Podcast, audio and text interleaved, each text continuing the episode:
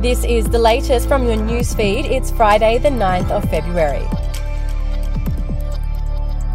Bosses who unreasonably contact their staff after hours face fines and jail time after the Greens snuck criminal penalties into a new right to disconnect, leaving Labor scrambling to fix its own law the federal government will introduce additional legislation to reverse the inclusion of a penalty of up to 12 months behind bars for employers who breach a Fair Work Commission order to stop contacting employees after hours in its controversial industry relations bill.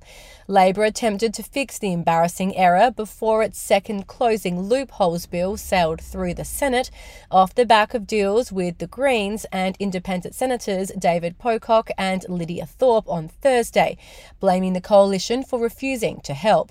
Melbourne's Catholic Church has lost a major legal fight to block the parents, siblings, friends, and families of abuse victims from suing for damages. In a landmark decision, legal experts have warned will open the floodgates for psychological injury claims in Victoria. The High Court on Thursday refused the Catholic Archdiocese of Melbourne leave to appeal a Supreme Court ruling enabling secondary victims to seek damages.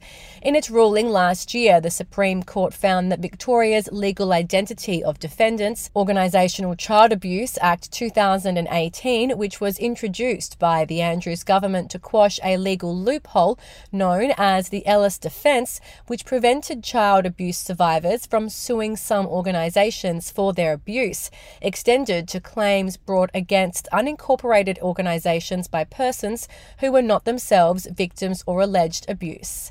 Legal experts have warned the High Court decision will now open the floodgates for secondary victims to seek damages from a range of organisations for psychological injury. We'll be back after this. Police Commissioner Katarina Carroll has asked the government to revisit the trial of GPS trackers for teen criminals on bail, saying only 33 devices had been issued, with five now in use. It comes as new crime data reveals young offenders are committing more violent crimes, getting younger and growing in numbers. Ms. Carroll described the electronic monitoring devices as a very as a very, very powerful tool.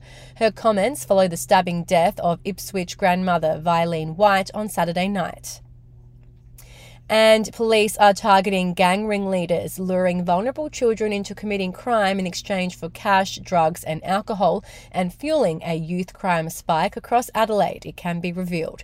Youth Crime Task Force Operation Mandrake is actively investigating more than 50 offenders known to police and suspected of luring children into committing crime.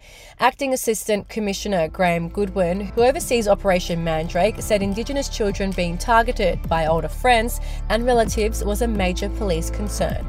Those are your headlines from the newsfeed today. We'll have another update for you tomorrow.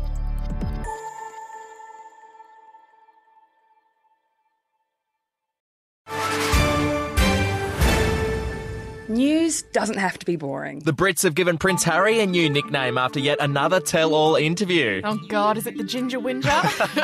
Let the team at news.com.au get you up to speed each day with their podcast, From the Newsroom. A couple were busted joining the Mile High Club. Well, I guess they can't fly Virgin anymore. Politics, sport, red carpets, royals. Get all the goss in just a few minutes. Follow From the Newsroom wherever you get your podcast from.